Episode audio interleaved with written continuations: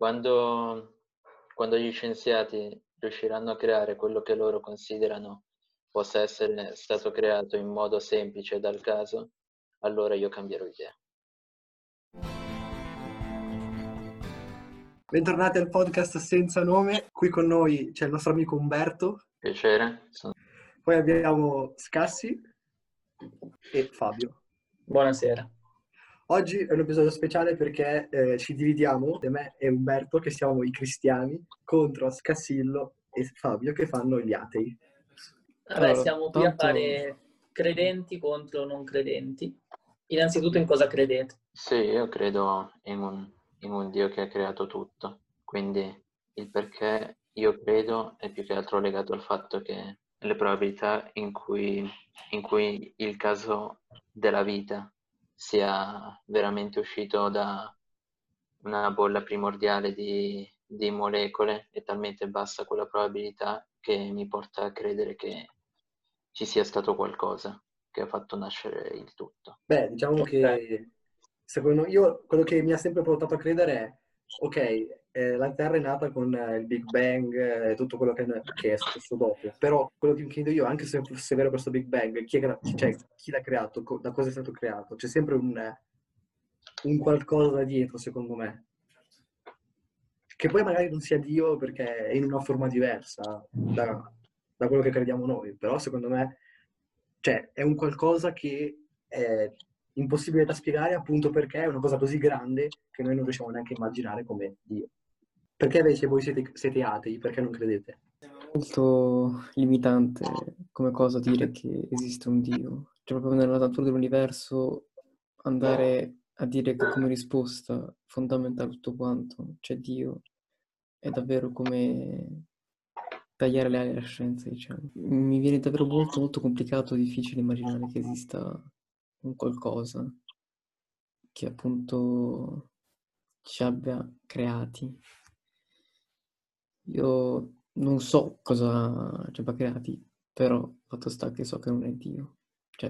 Vabbè, il mio collega Scassi voleva chiedere chi ha creato Dio. Cioè, secondo il tuo ragionamento, se tu dici il Big Bang, ok, Big Bang deve essere stato creato da qualcuno, ok, tu dici Dio l'ha creato, e, e chi è che ha creato Dio? È comunque un susseguirsi di chi ha creato cosa.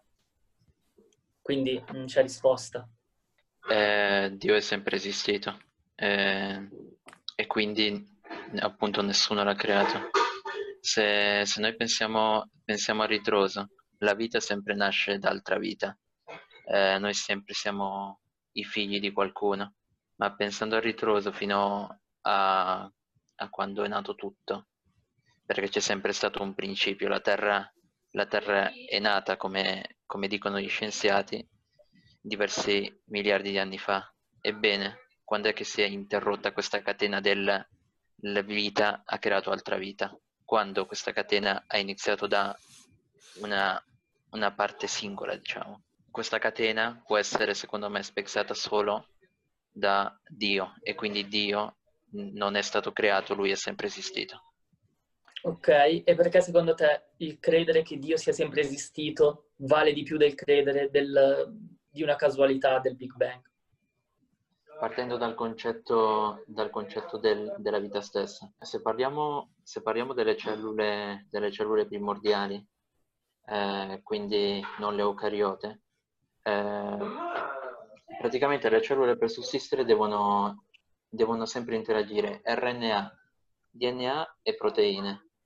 E praticamente per creare una proteina funzionale in una cellula dal caso, si sa che ad esempio le, le, eh, le proteine sono formate da, nelle cellule più semplici da almeno 200, 200 aminoacidi, perché una proteina di 100 aminoacidi si sia creata dal caso, la probabilità che questo accada è di 1 su un milione di miliardi.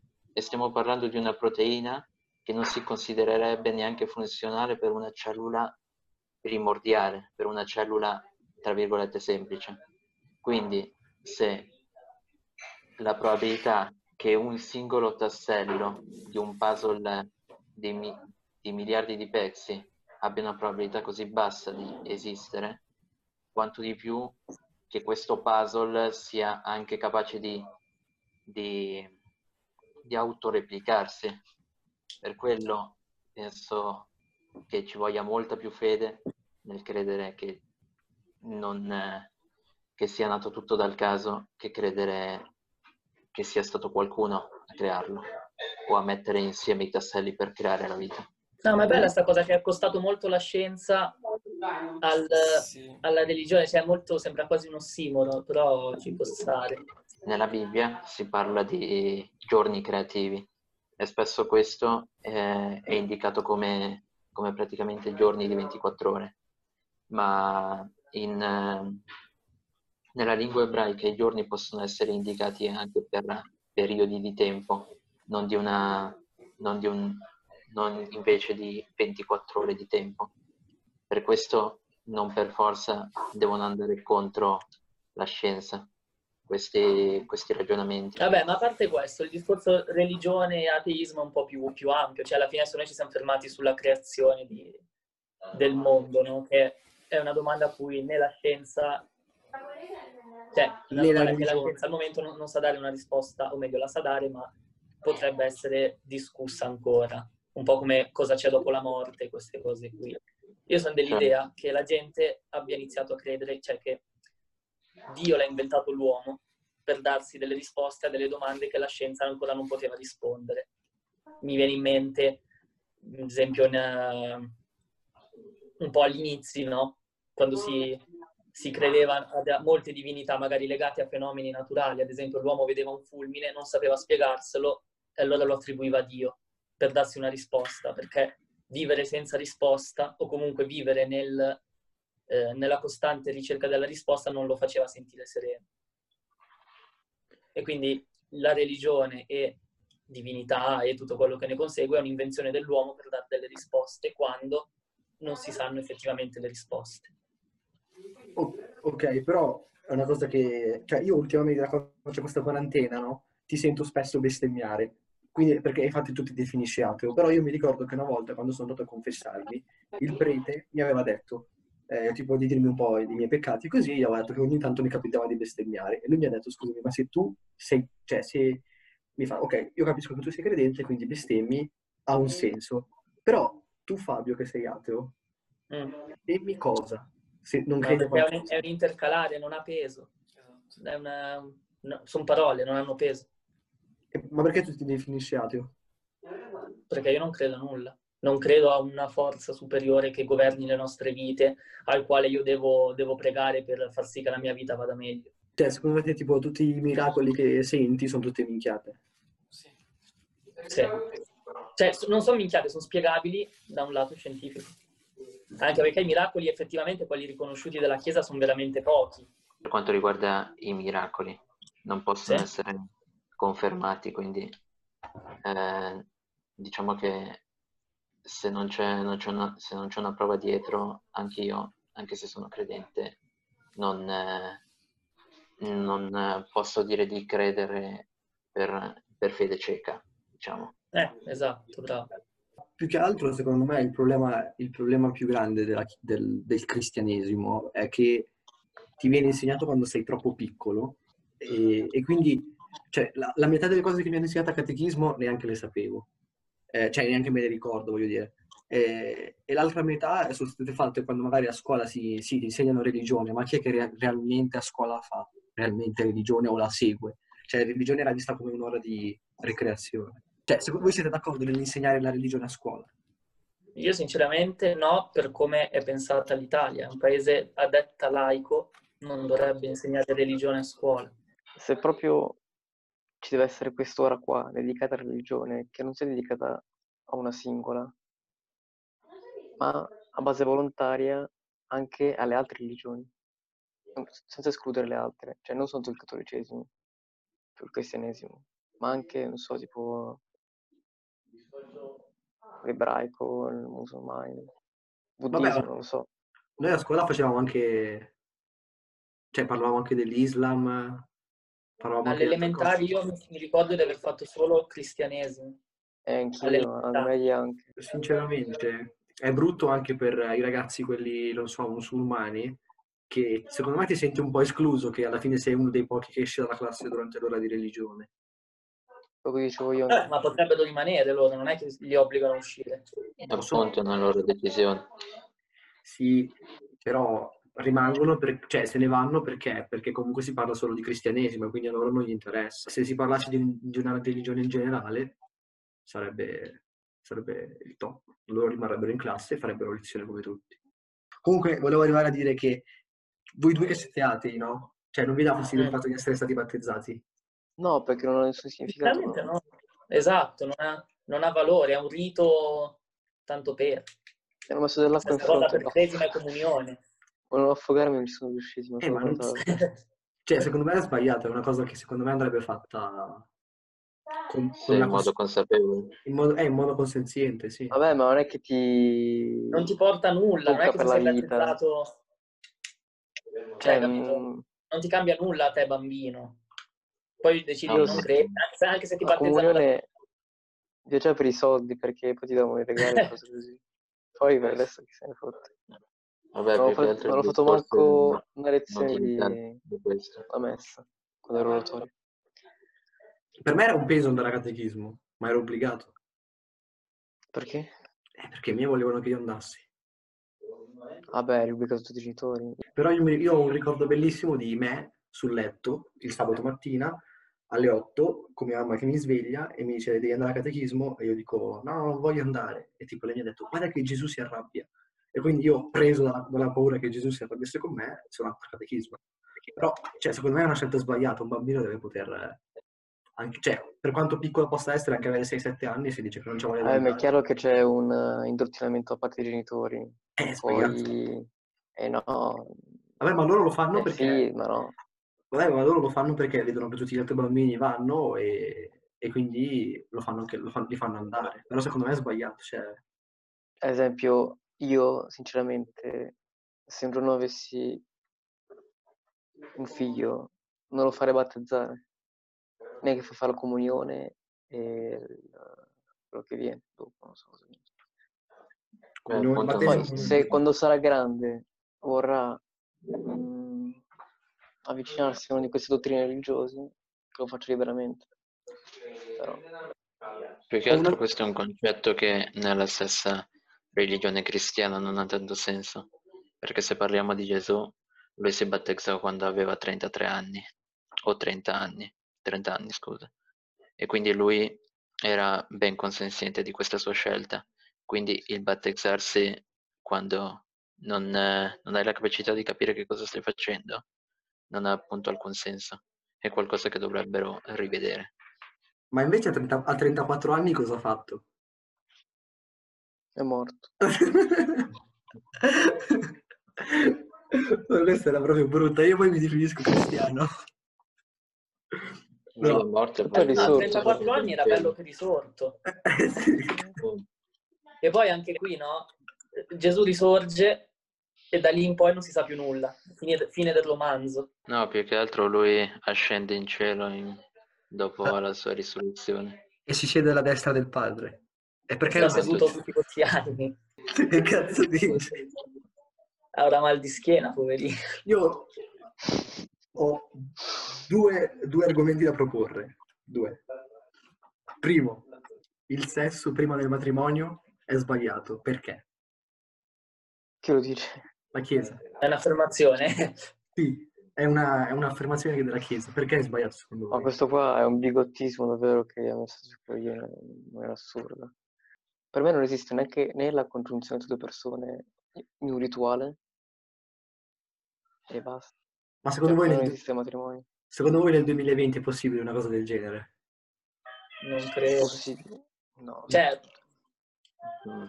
chi è più fanatico magari lo fa anche, però secondo me più che altro è una cosa che è stata inventata per evitare che, diciamo, magari una volta no, non c'erano le protezioni che ci sono adesso, piuttosto che controlli, medicine, eccetera. Quindi il rischio di malattie legate a, a queste cose era altissimo. Quindi se tu dicevi, eh, davi come insegnamento religioso, dovete accoppiarvi tutti i giorni, tre volte al giorno con gente a caso, la gente moriva di malattie. Quindi loro gli dicevano, accoppiatevi con una persona sola in tutta la vostra vita e rischiate meno di morire. Io diciamo che penso che, che praticamente se questo è un comando Un comando che viene da Dio? Aspetta, che cavolo sta succedendo? Si sente il sottofondo? eh, non so che cavolo sta succedendo, vero? Ma si stanno picchiando! Si sente? Sì. Non Oh, merda. Questo non più.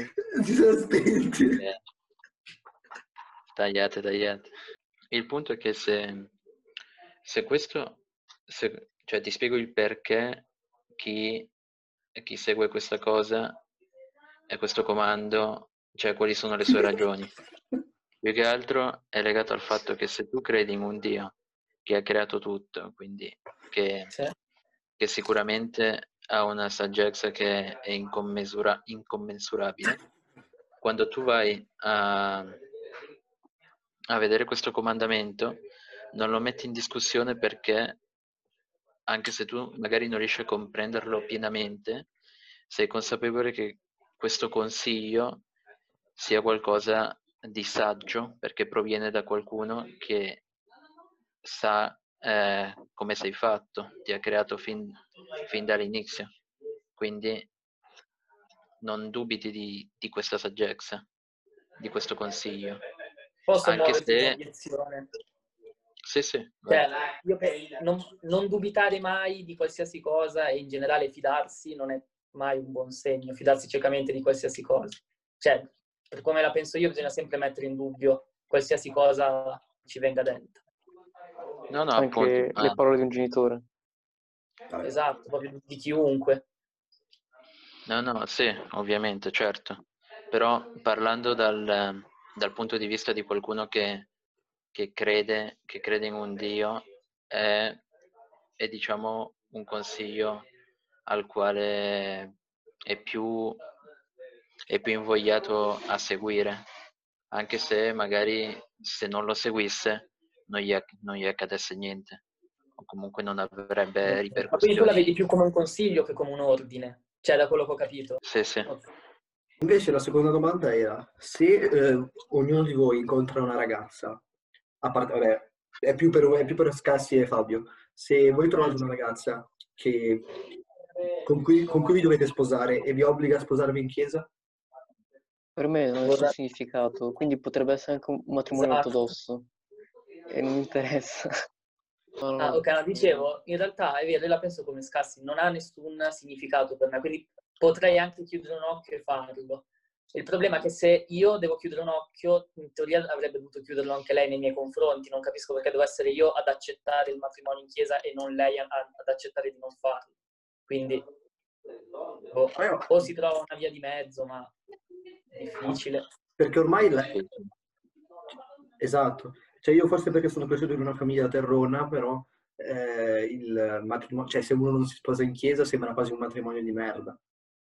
Cioè lo sposarsi in comune... parte della tradizione italiana, che tu devi Eh, andare in esatto, chiesa, sì, sì. devi essere vestito bene, con la macchina bella. Secondo la Bibbia, noi siamo fatti ad immagine e somiglianza di Dio, non letteralmente, fisicamente, ma per quanto riguarda le emozioni, i sentimenti che possiamo provare.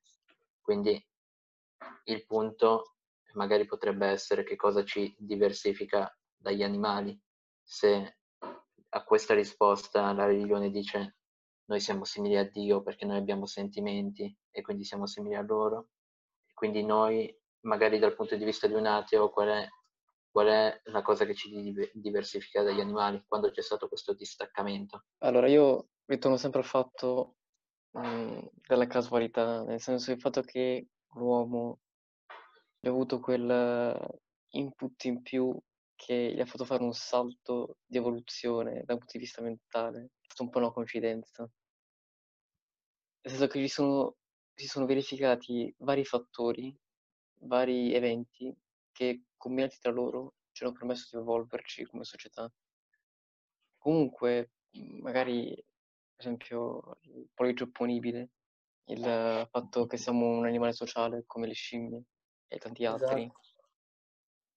Il fatto che comunque abbiamo notato di avere appunto la capacità di, man- di maneggiare gli strumenti, la voglia di sovrastare la natura, fare meglio di lei. Tutto quanto è una cosa che viene dall'istinto dell'uomo.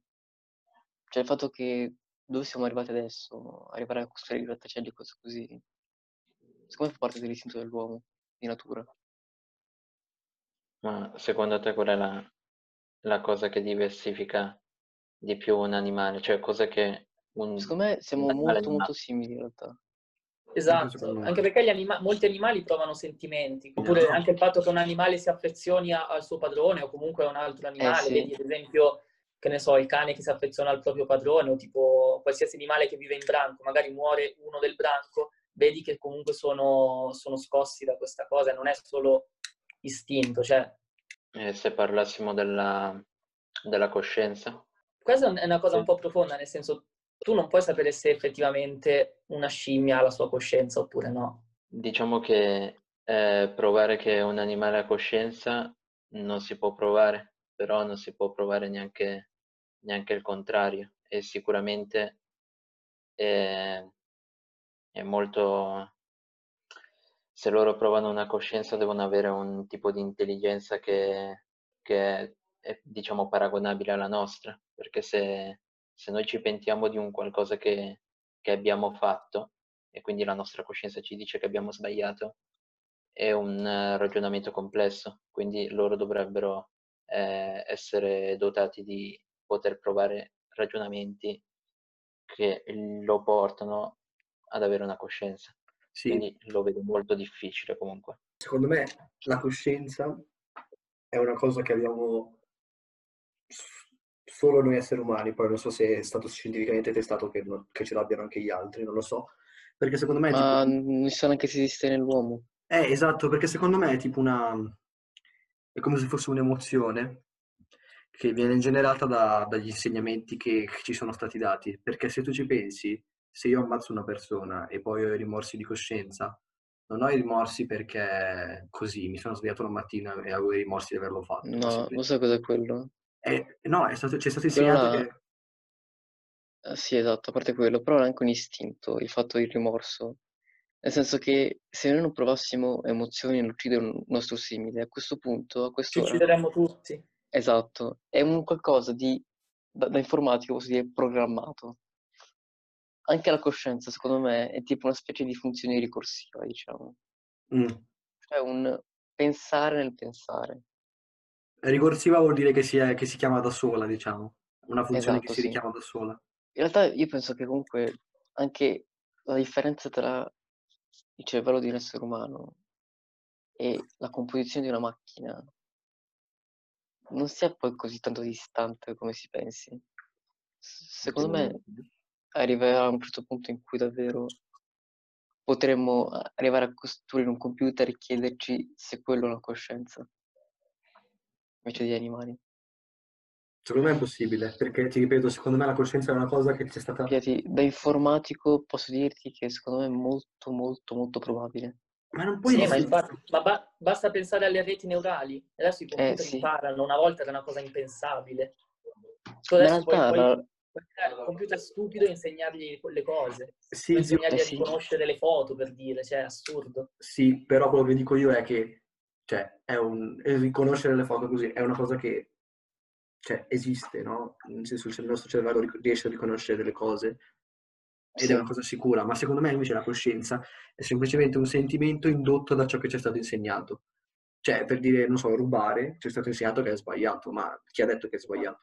Nessuno. Sì. Ci è solo stato insegnato che è sbagliato. E quindi se rubiamo qualcosa Guarda, ci sentiamo in colpa. sul fatto che la coscienza si formi e non si crei, sono d'accordo. Perché io penso che un, un bambino di un anno in realtà ha una coscienza. Cioè, come fa ad averla, E scusa? pare un animale. Se proprio... Penso, oltre ad essere uguali agli animali, siamo una macchina anche molto vicino ad essere come noi.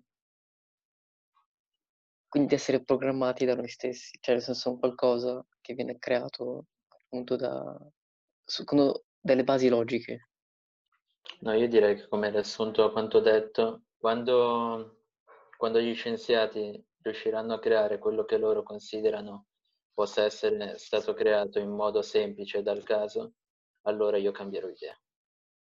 Eh, perché io in realtà sono molto convinto che è molto prossima questa cosa qua che dici te.